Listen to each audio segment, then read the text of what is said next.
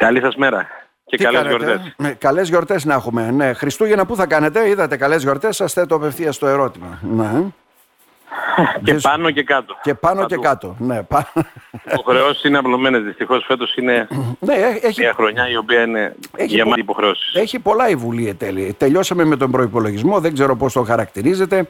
Ε, ήσασταν και στην Επιτροπή Εξωτερικών Υποθέσεων που θέσατε και θέματα Θράκης όπως πληροφορούμε. Και με αυτά θα ήθελα να ξεκινήσουμε κύριε Βουλευτά. Λοιπόν, πρώτα απ' όλα να τα πιάσουμε ένα-ένα. Να. Ο προϋπολογισμός ολοκληρώθηκε με επιτυχία. Θεωρώ ότι είναι ένας ε, ε, εμβληματικός προϋπολογισμός ο φετινός, διότι σηματοδοτεί δύο στοιχεία, τρία στοιχεία, τα οποία πάντοτε ήταν ζητούμενα. Το πρώτο είναι η αύξηση των δαπανών για την άμυνα, κάτι το οποίο υποστηρίζεται και από την αντιπολίτευση μετά από πολλά χρόνια και κατά κάποιο τρόπο επιβεβαιώνει την ανάγκη εθνικής ενότητας σε αυτές τις κρίσιμες ώρες. Παρά τις Το καλές δεύτερο σχέσεις είναι- που αναπτύσσουμε με την Τουρκία τελευταία, ε, το Ναι, ότι δεν πρέπει έχει να να κάνει. εξοπλιζόμαστε πρέπει. Ναι. Μμμ. η ενίσχυση της, ε, της αποτρεπτικής μας δύναμης διευκολύνει πάρα πολύ τη διπλωματική φάρετρα της Ελλάδος για να μπορεί να είναι ισχυρή στις διαπραγματεύσεις πάνω σε ζητήματα που κατοχυρώνουν τα εθνικά της δίκαια. Και αυτό είναι μια λογική που έχει επικρατήσει και νομίζω ότι έχει λειτουργήσει και όλα σε μεγάλο βαθμό. Δηλαδή το καλό κλίμα που ζήσαμε κατά την τελευταία επίσκεψη είναι αποτέλεσμα της ε, δυ- ενδυνάμωσής μας, ε, το, κυρίως του ελληνικού στρατού ε, και της αεροπορίας και του ναυτικού, ε, που είναι μια σεβαστή δύναμη στην Ανατολική Μεσόγειο. Τώρα, ε, το δεύτερο σημείο είναι η ενίσχυση του προϋπολογισμού για την υγεία, κατά δύο δις περίπου, όπως εξήγηλε ο Πρωθυπουργός, κάτι το οποίο θα δικαιώσει και όλους αυτούς τους ανθρώπους που έδωσαν τον καλύτερό τους σε αυτό την προηγούμενη περίοδο για να μπορέσουν να αντιμετωπίσουν ε, τα ζητήματα του COVID.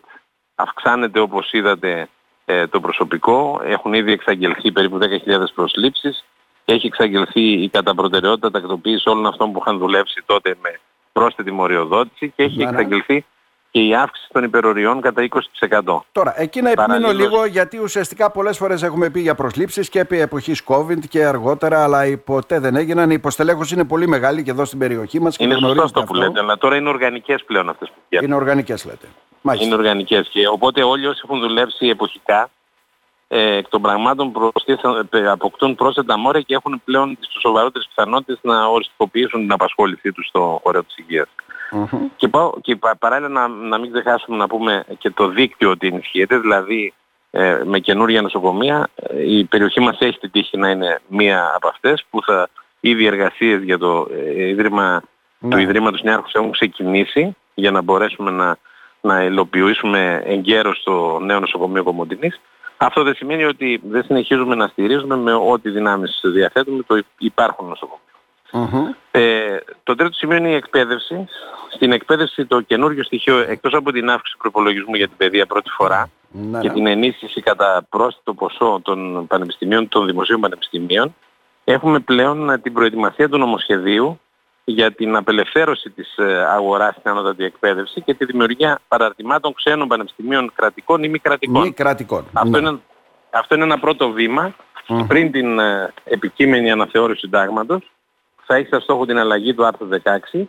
Δικαιώνει μια ιδέα που ξεκίνησε από την Κομωτινή, οφείλω να πω κύριε Παγγελιδάκη. Ναι, ναι. Ήμασταν τρεις οι συντάκτες της πρώτης πρότασης. Ήταν ο Τάσος ο Αβραντίνης, ο, Κο- ο Μανώλης ο Κοτάκης και εγώ το 1987 όταν ε, μονομαχήσαμε με τους τότε Γενικούς Γραμματείς του Υπουργείου Παιδείας στο περιοδικό Οικονομικός Ταχυδρόμος και είχαμε αρθρογραφήσει και μέσα από τις στήλες του χρόνου υποστηρίζοντας την ιδέα του μη κρατικού πανεπιστημίου. Η ιδέα υιοθετήθηκε τότε από τη Νέα Δημοκρατία. Δύο φορές επιχειρήθηκε σε συνταγματική αναθεώρηση η προώθηση της πρότασής μας από τον Προκόπη Παυλόπουλο τότε. Α, α, ανεπιτυχώς, κυρίως τη δεύτερη φορά που έχουμε φτάσει πολύ κοντά, υπαναχώρησε ο Γιώργος Παπανδρέου και δεν μπόρεσε να ολοκληρωθεί η διαδικασία Σκόνταψε αναθεωρητική. στην άρνηση της αντιπολίτευσης. Ναι. Μμμ. Τώρα επανέρχεται το θέμα και φαίνεται ότι υπάρχει και η συνένεση για να έχουμε εξέλιξη και στο συνταγματικό επίπεδο. Εσείς Πάντως, που τα πριν από γνωρίζετε αυτό- καλά τα θέματα τα εκπαιδευτικά, να ρωτήσω κάτι. Ε, τα μη κρατικά πανεπιστήμια, όπως θέλετε, ιδιωτικά, όπως θέλετε, πέστε τα, ε, δεν θα επιφέρουν και ένα πλήγμα στα ΑΕΗ; Κοιτάξτε τώρα τι γίνεται. Το ελληνικό δημόσιο, επειδή θα περισσέψει μεγάλο κομμάτι του προϋπολογισμού του, αυξάνει τις δαπάνες στο δημόσιο πανεπιστήμιο και κυρίως στο πανεπιστήμιο της περιφέρειας. Το Δημοκρίτιο, για παράδειγμα, θωρακίζεται και μπαίνει στη λογική του τρίτου παγκο- πανεπιστημίου πανελληνίως σε δύναμη. Τι θα πει αυτό; Καλύτερη ρευστότητα, περισσότεροι διδάσκοντες, περισσότεροι φοιτητές και καλύτερες υποδομές βεβαίως. Αυτό δίνει τη δυνατότητα στο, στο Δημόσιο Πανεπιστήμιο να ξυπνήσει και να αξιοποιήσει τη, με πληρότητα όλες τις δυνάμεις που διαθέτει για να επιτύχει το καλύτερο δυνατό αποτέλεσμα. Την ίδια ώρα όμως, μέσα στην ελληνική αγορά, θα επιτραπεί η λειτουργία παραδειγμάτων ξένων πανεπιστημίων. Για παράδειγμα υπάρχει το Job Hopkins University ε, που ενδιαφέρεται ή το University of Columbia που ενδιαφέρεται και μάλιστα ένα από αυτά θα έχει και τη στήριξη του Ιδρύματος Νιάρχου για να ανοίξει παραδείγματα ναι, ναι. στην Ελλάδα. Παραλλήλως και τα ιδιωτικά κυπριακά, τα δύο μεγάλα, το Ευρωπαϊκό Πανεπιστήμιο. Είδαμε ότι υπάρχει ενδιαφέρον και από δύο κρατικά πανεπιστήμια. Της Λευκοσίας ναι. και υπάρχει βέβαια και το Τυρί, το οποίο θα μεταξελιχθεί, καθώς και οποιοδήποτε άλλος έχει αυστηρότατες προδιαγραφές που τίθεται από τον Υπουργό. Εκεί να θέσω ένα πονηρό, πονηρό, ερώτημα και μετά συνεχίζετε το συλλογισμό ναι, σας. Δηλαδή, έρχεται το Πανεπιστήμιο της Ανδριανούπολης και λέει θα κάνω έδρα Ισλαμικών σπουδών και θα βάλω ακόμα και το ελληνική φιλολογία μέσα στην Κομωτινή. Μπορεί να το αποτρέψει κάποιος; Ναι, ε, δεν μπορεί αυτό να γίνει. Πρώτα απ' όλα διότι ξένες επενδύσεις στην παραμεθόριο περιοχή για να γίνουν προϋποτίθεται ότι θα έχουν την έγκριση ενός διυπουργικού συμβουλίου στο οποίο συμμετέχει το Υπουργείο Εξωτερικών, το Υπουργείο Άμυνας, το Υπουργείο Οικονομικών και το Υπουργείο Ανάπτυξης ή Παιδείας εμπροκειμένου.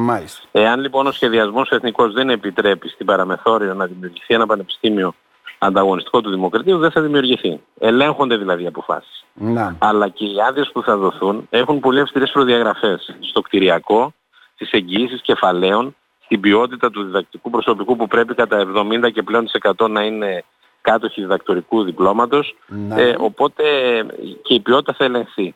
Ε, θεωρώ ότι αυτή η απελευθέρωση θα δώσει δύναμη στην Ελλάδα, διότι θα δημιουργήσει έσοδα, ε, μια νέα πηγή εσόδων για το ΕΠ. και παραλλήλως θα απελευθερώσει και κεφάλαια ναι, ναι. για να ενισχυθούν πιο ουσιαστικά τα δημόσια πανεπιστήμια. Μάλιστα.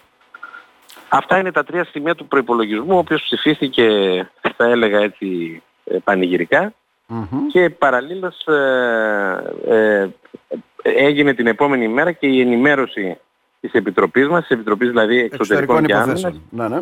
από τον αρμόδιο Υπουργό τον κύριο Γεραπετρίτη για τα θέματα της τελευταίας συνάντησης.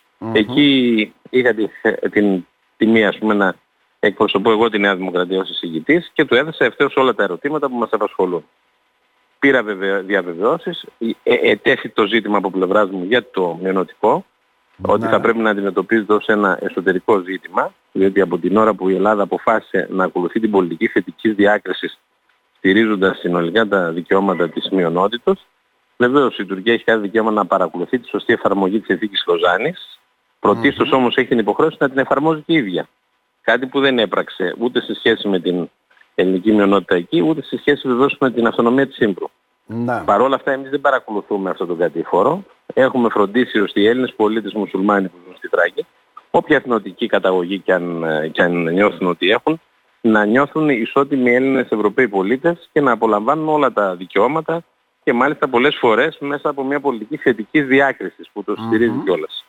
Ο κύριος Γεραπετρίτης συμφώνησε μαζί μου και είπε ότι είναι εσωτερικό θέμα και ως τέτοιο αντιμετωπίζεται από την ελληνική κυβέρνηση.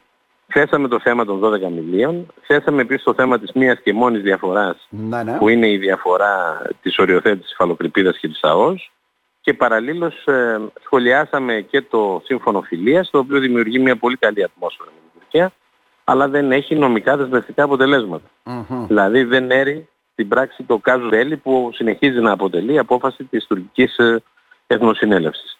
Τους υπενθύμησα ότι στο παρελθόν όταν υπογράψαμε αντίστοιχες συμφωνίες θετικής πολιτικής είχαμε θεαματικά οικονομικά αποτελέσματα. Θυμίζω ναι, ότι ναι. είχαμε ανεβάσει από τα 350 εκατομμύρια των όγκο εμπορικών συναλλαγών με την Τουρκία στα 5,5 δις που είναι και σήμερα. Ε, και είχαμε αξιοποιήσει ακόμα και την, τις εταιρείες της περιοχής της Φράκης ε, είτε ήταν εταιρείες που μπορεί να είχαν, είχαν κατόχους ε, μέλη της μειονότητος ε, είτε της πλειονότητος, δεν έχει σημασία. Εταιρείες οι οποίες λειτουργήσαν ως γέφυρα συνεργασίας όμως μεταξύ των δύο και έφεραν και θετικό ισοζύγιο υπέρ της Ελλάδος. Έγιναν αποδεκτές αυτές οι επισημάνσεις και δόθηκαν αξιόπιστες απαντήσεις και από τον Υπουργό Εξωτερικών και φυσικά από τους ε, αρμόδιους υπουργούς. Μάλιστα. Αυτά όσον αφορά λοιπόν την Επιτροπή Εξωτερικών Υποθέσεων και Άμυνας, ναι. κύριε Στυλιανίδη. Ε, τώρα, ε, στον προπολογισμό ένα ερώτημα να θέσω γιατί μου το επισημαίνουν και όλα αυτά. Ναι, καλός ο προπολογισμός όπως λέτε και όλα αυτά, αλλά δεν βλέπουμε. Βλέπουμε επενδύσεις να γίνονται, βλέπουμε έτσι να ανεβαίνει το ΑΕΠ, πώς τα υπολογίζουν όλα αυτά, αλλά ε, θέσεις εργασίας δεν βλέπουμε. Κοιτάξτε, Ε, το ΑΕΠ αυτή τη στιγμή της χώρας αυξάνεται σε σχέση με τον παρελθόν. Η ρυθμή ανάπτυξης της Ελλάδος είναι πάνω από τον ευρωπαϊκό μέσο όρο, είναι γύρω στο 2,5% και η ανεργία έχει πέσει κοντά στο 10% και ευελπιστούμε ότι θα πέσει κάτω από το 10% σε μονοψήφιο νούμερο. Ποιο είναι το πρόβλημα, ότι υπάρχει πολύ απασχόληση. Δηλαδή, θα λέω ένα παράδειγμα, το έχουμε ξανασυζητήσει νομίζω, ναι, ναι, ναι. στον νομό Ροδόπης, που είχαμε 5.500 δηλωμένους ανέργους και όταν άνοιξε πρόγραμμα απορρόφησης, χρειάστηκε να πέσουν 1.600 τηλέφωνα για να εμφανιστούν 140 υποψήφιοι Γιατί τα επιδόματα της, ε, της ανεργίας ήταν τόσο ελκυστικά που κάποιος προτιμούσε να παίρνει λιγότερα λεφτά και να κάθεται παρά περισσότερα και να δουλεύει. Αυτή η λογική πρέπει να αντιστραφεί. Πρέπει δηλαδή να επιδοτείται η απασχόληση και η εργασία και όχι η ανεργία. Για να μπορούμε να, να καλύψουμε ναι, και τα λειτουργικά κενά στην παραγωγική διαδικασία. Είναι οι δουλειές όμως ε... που έρχονται να καλυφθούν με αυτή την τροπολογία, το, νόμο, το σχέδιο νόμου ε, κερίδι ναι. όπως λέγεται της κυβέρνησης με τους μετανάστες και την αγορά εργασίας. Ναι. Ε. Ναι, εγώ Είναι δουλειές που δεν, δεν τις κάνουν κάποιοι άλλοι. Ναι. Δεν προσχωρώ απόλυτα σε αυτή τη λογική κύριε Παγκητζάκη. Το ότι πρέπει να φέρνουμε ξένους για να καλύπτουμε τις ανάγκες μας. Πρέπει καταρχήν να κινητροδοτήσουμε τους Έλληνες να ασχοληθούν. Δηλαδή δεν μπορεί όλοι να σπουδάζουν. Υπάρχουν επαγγέλματα τεχνικά με ελάχιστη κατάρτιση μπορεί κάποιος να κερδίζει πολύ περισσότερα λεφτά, τα οποία τα εκχωρούμε σε ξένους, χωρίς λόγο. Θα πρέπει λοιπόν να υπάρξει ένας βασικός προσανατολισμός διαφορετικού τύπου, ακόμα μέσα από την δευτεροβάθμια εκπαίδευση. Και αυτό νομίζω έχει γίνει συνείδηση του, του Υπουργείου Παιδείας και θα δουλέψει πάνω σε αυτό η νέα του ηγεσία. Τώρα, ε, όσον αφορά την τροπολογία να πω ότι αποτελεί μια τακτοποίηση. Κατά τη γνώμη μου υπερβολικός θόρυβος δημιουργήθηκε διότι αντίστοιχες κινήσεις είχαν γίνει και το 2005 επί Καραμαλή ναι, ναι. και το 2014 επί Σαμαρά που ήμουν υπουργός των εσωτερικών και τώρα. Ουσιαστικά τι λέμε. Κάποιοι οι οποίοι είναι κάποια χρόνια εδώ και δουλεύουν παράνομα να νομιμοποιηθούν και να δηλώσουν ότι δουλεύουν πρώτα απ' όλα για να τους καταγράψουμε δεύτερον για να εισφέρουν στα ασφαλιστικά ταμεία και τρίτον για να διαπιστώνουμε αν έχουν παρεμβατικές συμπεριφορές να μπορούν να αποπέμπονται από τη χώρα. Mm-hmm. Διότι το να τους έχεις μέσα επειδή πήγαν παρανόμους και να μην ξέρεις πού υπάρχουν και αν, και αν υπάρχουν κτλ.